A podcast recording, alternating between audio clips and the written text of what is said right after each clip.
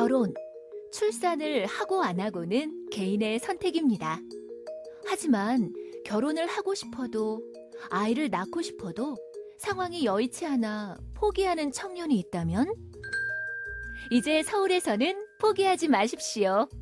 서울시는 적어도 살 곳이 없어서 아이를 돌봐줄 사람이 없어서 결혼, 출산을 포기하는 청년이 없도록 신혼부부용 주택을 대폭 늘려 지원하고 0세부터 초등학생까지 온 마을이 함께 돌보는 체계를 구축합니다. 청년의 사랑에 투자하는 서울시와 함께합니다.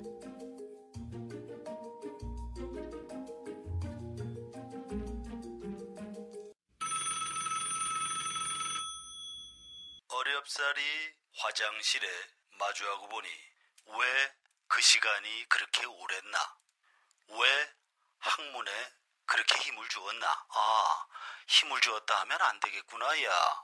스르륵 나왔다 해야지. 어깨 동무하면서.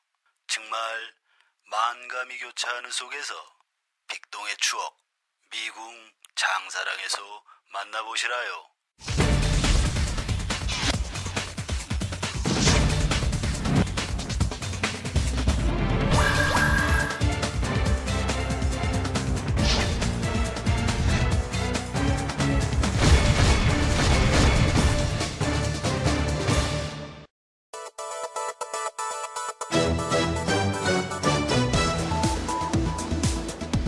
학생의 87%가 좌파 교육감 영향을 받게 됐다. 오늘자 조선일보 사설입니다. 심지어 조선일보는 이런 얘기를 합니다. 교육감 선거를 지금 제도 그대로 계속 유지할 것인지 고민을 해봐야 한다. 이렇게 얘기를 했습니다. 사실상 민주주의에 정면 도전하는 주장이 아닌가 싶습니다. 이런 얘기를 합니다. 좌파 교육감들이 기세를 떨치는 교육계는 치열한 세계 경쟁을 돌파해 나갈 인적 자원의 양성에 관심이 없다. 이렇게까지 폄훼를 했죠. 정말 그렇습니까? 끝도 없는 서열화 경쟁. 이것이 우리의 대안일까요? 우리 아이들은 어디에서 행복한 미래를 꿈꿔야 합니까? 모두가 꿈꾸는 행복한 학교. 이제 정말 시작하면 좋겠습니다. 6월 15일 금요일 이슈파이터 시작합니다.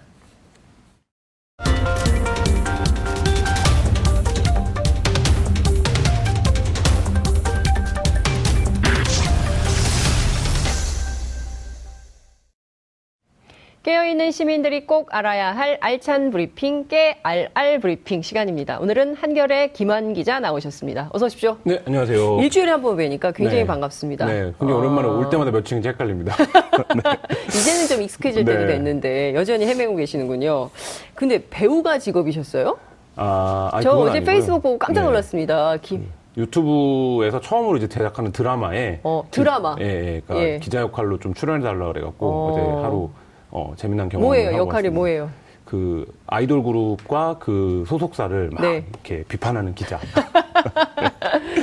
그 실명 등장, 예? 실명으로 등장. 어, 김완 기자 실명으로 네. 등장합니까? 아, 그 드라마 어떤 드라마인지 저희가 한번 예, 찾아서 봐야 되겠습니다. 제목이 뭐예요? 탑 매니지먼트. 탑 매니지먼트. 어, 네. 조만간 연기가 어떤지 뭐 메소드 연기라고 본인 네. 주장을 하는데 실제 그런지 여러분 함께 확인하면 좋을 것 같습니다. 자, 첫 번째 키워드 보겠습니다. 한미 연합 훈련 중단으로 가나입니다. 와, 이러면 이거 정말 대형 사건입니다, 사건. 그렇습니다. 네? 북미 정상회담의 첫 번째 후속 조치, 그러니까 가시적 조치로 지금 한미연합 훈련 중단이 논의가 되고 있습니다. 네. 문재인 대통령이 사실상 한미연합 한미합동훈련 중단을 의미하는 발언을 했는데요. 네. 어, 전제 조건은 달았습니다. 북한이 핵을 제대로 포기하고 성실하게 대화를 계속해야 한다 이런 조건 하에서 한미합동훈련을 중단할 수 있음을 시사를 했습니다. 어제 이제 북미 정상회담 후속 조치 논의를 위해 열린 국가안전보장회의 전체 회의에서 이 얘기가 나왔는데요. 네. 그 트, 트럼프 대통령이 이제 한미 연합 훈련을 중단할 수 있다. 워게임이 네. 비용이 너무 많이 든다. 뭐 돈이 이런 너무 많이 든다. 그런 얘기를 했죠, 네, 기자회견 그런 취지 때. 얘기를 했는데 그래서 예. 굉장히 큰 관심을 지금 모으고 있습니다. 네. 특히 우리보다도 네. 중국, 러시아, 일본이 굉장히 큰 관심을 보이고 있는데요. 네. 이 문제에 대해서 이제 문 대통령이 판문점 선언의 상호 신뢰 구축 정신에 따라서 대북 군사 압박에 유연한 변화를 좀 가져갈 필요가 있다. 네. 한미 연합 훈련도 신중하게 검토하겠다 이런 입장을 밝혔습니다. 그러니까요.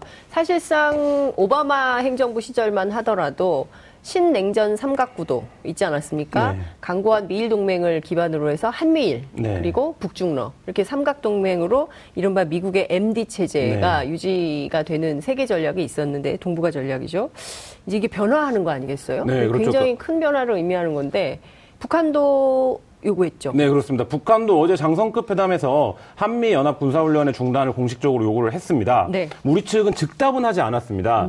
근데 지금 이 문제가 역설적으로 전국 주도권을 완전히 문재인 대통령이 갖고 있음을 보여주는 이제 문제가 어. 되기도 한데요. 네. 이게 국내적으로는 사실 언급하기가 굉장히 어려운 문제였습니다. 음. 그러니까 한미 연합 훈련의 중단만 얘기해도 보수 언론에서 뭐 난리에 가까운 반응을 보였기 때문에 저도 좀 놀랐어요 오늘 보고. 예. 근데 이게 당연히 이제 이 후속 조치를 우리가 취할 수 있는 카드인 것처럼 얘기가 되는 상황까지 왔는데 네. 어제 이제 북한이 공식적으로 요구를 했고요. 네. 음. 판문점 선언 이행 차원이라는 점을 강조를 했습니다. 이 차원에서 보면 한미 연합 훈련을 중단해야 하는 것 아니냐 이렇게 이제 요구를 한 것으로 지금 확인이 되고 있고요. 네. 이 얘기는 이제 오는 8월에 가장 큰 이제 한미 훈련 그렇죠. 중에 하나인데요. 을지 프리덤 가디언 훈련이 예, 있습니다. UFG. 예, 예. 이 기간 중에는 뭐 공무원들이 다 이제 비상대기 하는 등 이제 그렇습니다. 전체적으로 가장 큰 훈련 중에 하나인데요. 이 훈련의 중단을 요구한 것으로 지금 어, 관측이 되고 있습니다. 음. 그렇군요.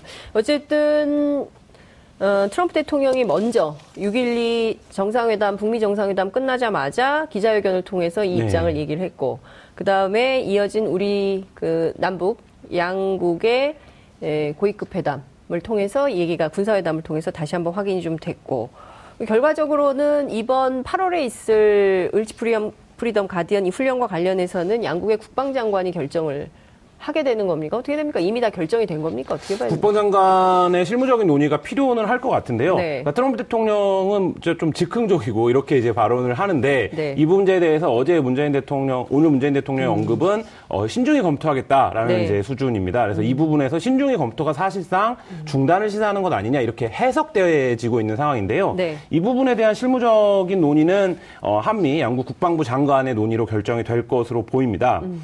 그 중, 긴밀한 협의를 하고 있다. 이제 국방부가 이렇게 밝히고 있는데요. 네. 을지 프리덤 가디언 훈련을 포함해서 한미 연합 훈련 전반에 대해서 심도 깊은 의견을 어제 국방부 장관끼리 통화를 통해서 교환 했다. 이렇게 지금 밝히고 있습니다. 네. 뭐 역시 전제는 판문점 선언입니다. 북한이 진정성 있게 비핵화 조치를 시작하고 적대 관계 해소를 위해 나선다면 한국과 미국도 그 대규모 연합 군사 훈련으로 북한을 자극할 필요가 없기 때문에 네. 지금 뭐 종전 선언이라든지 평화 협정이라든지 남아 있는 프로세스가 아직 많은데 네. 그 부분에서 그런 논의를 진행하는 과정에서 이 대규모 어, 군사훈련을 벌이는 것이 예. 또 역시 어, 북한을 자극할 우려도 있고 어, 여러 가지 모양새 문제도 있기 때문에 그 부분에 대해서 논의를 해야 되는데 이게 워낙에 한국의 오랜 데 이제 안보 관련해서 굉장히 중요한 훈련으로 취급이 되어 왔기 때문에 그럼 국내 정치에서 이 부분을 어떻게 돌파하느냐 뭐 이런 부분들이 오히려 큰 변수가 될 것 같습니다. 근데 사실상 북미 간에 25년간 핵 협상을 했고요. 그리고 어쨌든 그 결과로 어, 북미 정상회담이 열렸고 그 자리에서 상당한 신뢰를 남, 그 북미 간의 신뢰를 구축해서 한 축에서는 비핵화, 한 축에서는 평화 체제를 보장하는 네. 방식으로 관계 개선을 한다라는 입장이 나왔기 때문에 사실 트럼프 대통령이 그날 그 얘기도 했어요. 미사일 엔진 시험장과 관련된 그러니까 이를테면 북한이 모종의 조치를 벌써 취할 거다라고 얘기를 했고 조만간 발표가 네. 있을 거다 얘기를 했는데 이렇게 되면은 이른바 쌍궤 병행, 예. 쌍중단 쌍중단이죠. 이런 방식으로 네. 한반도 평화가 오고 있는 게 아닌가라는 생각을 좀 하게 됩니다. 어제 군사회담에서 남북 간 군 통신선을 복원하기로 했죠. 네, 그렇습니다. 11년 만에 어제 남북 장성급 군사회담이 열렸는데요. 네. 어, 군 통신선의 완전 복구에 합의를 했습니다. 뭐 10년 6개월 만에 열린 회담이었는데요. 네. 음. 판문점 선언의 여러 후속 조치들을 논의를 했습니다. 어, 남측은 이제 군 통신선의 완전한 복원, 군사회담 정례화, 군 수뇌부 간 한라인 개설 등을 제안을 했습니다. 네. 그러니까 너무 처음부터 높은 수준의 음. 합의를 끌어내기는 어려우니까 비교적 이제 합의가 손쉬운 문제들 부터 제기를 한 것으로 풀이가 되고요. 네. 이 부분에 대해서는 북쪽과 합의를 이뤄서 어제 입장까지 발표를 했습니다. 음. 입장을 발표하는 과정에서 약간의 이제 좀 실랑이들은 있었는데요. 워낙에 오랜만에 회담이 열리다 보니까 벌어진 문제로 보여지고요. 회담이 정례화가 된다면 보다 어, 진전된 논의들을 해나갈 수 있지 않을까 싶습니다. 저는 DMZ에서의 유해 발굴과 관련된 일 들이 어떻게 진행되는지 저는 또 한편의 드라마가 나오지 않을까 이런 기대를 좀 해봅니다. 두 번째 키워드 볼까요? 공항에 빠진 자유한국당입니다.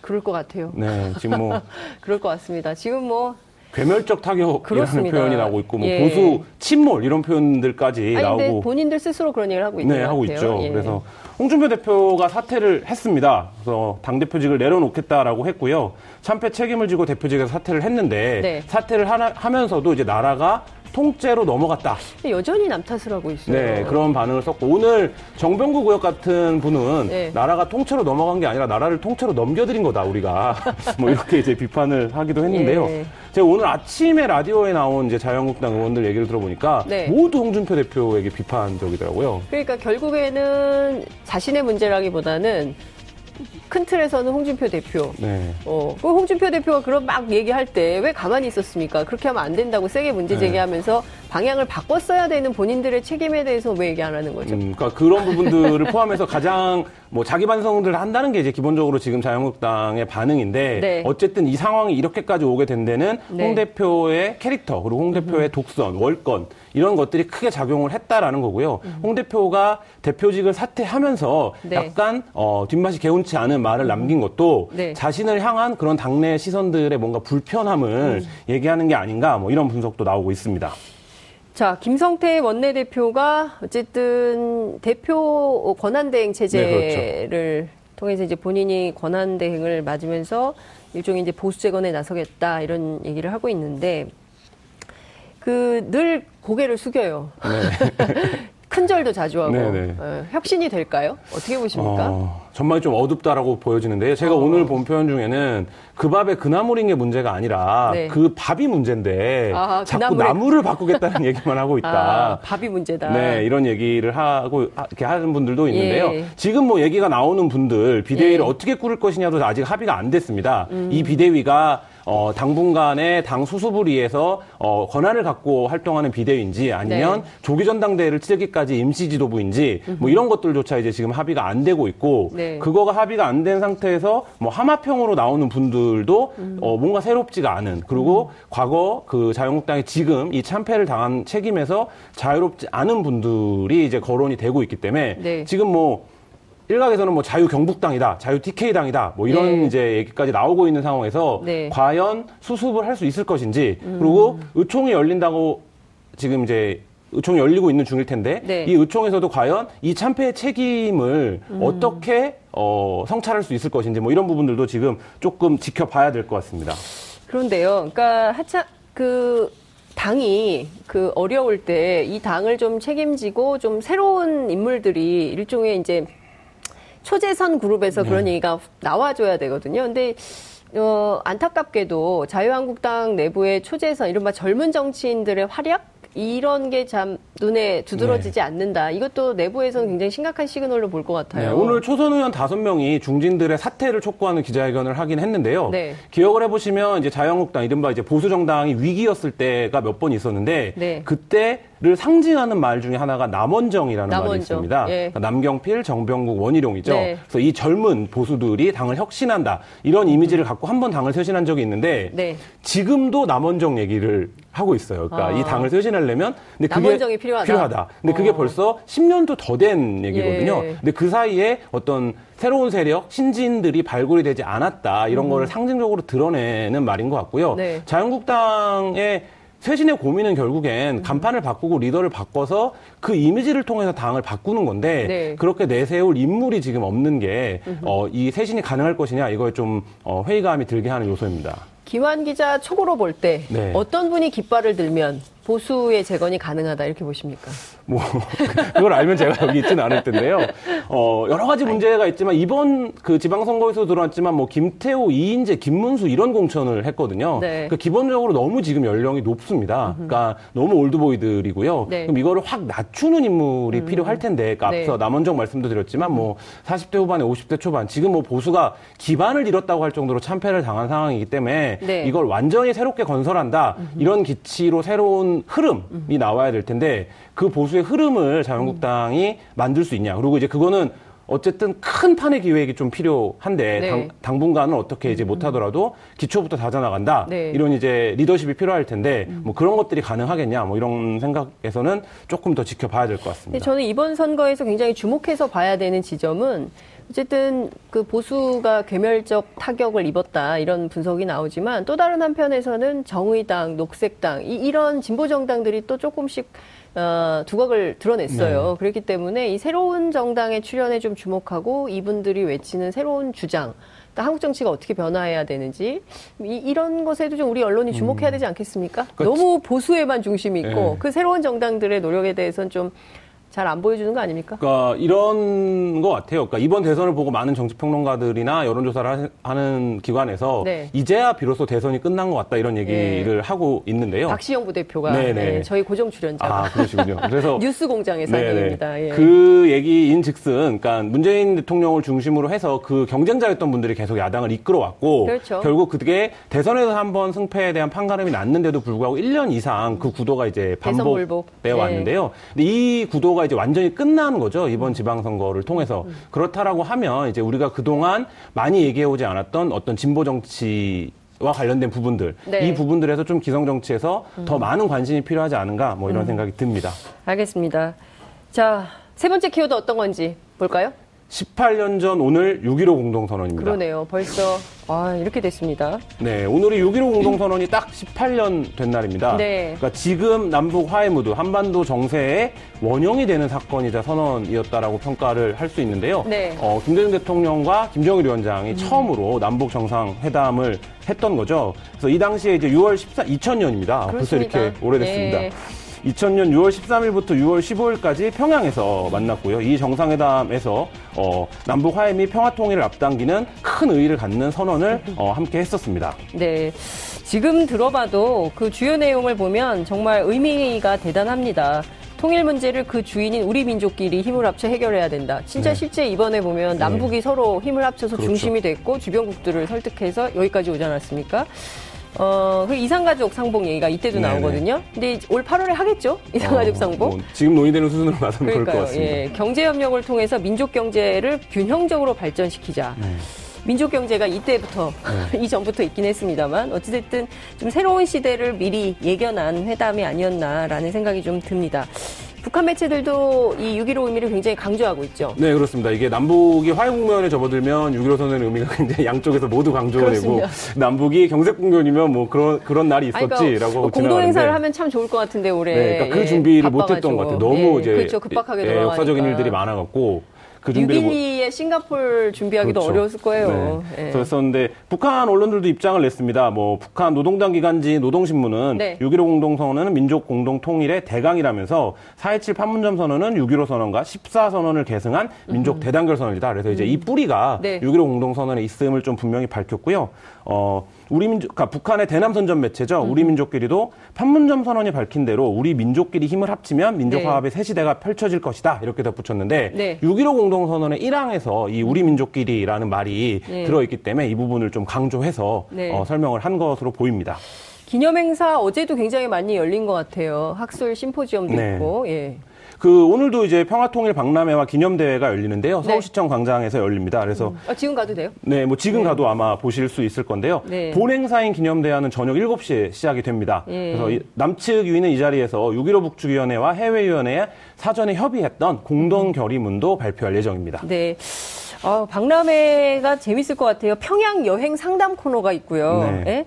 통일 도장 만들기, 어, 6.15 퍼즐 맞추기, 통일 떡 매치기. 네. 어떤 게 제일 마음에 드십니까? 평양 여행 상담 코너 좋네요. 네.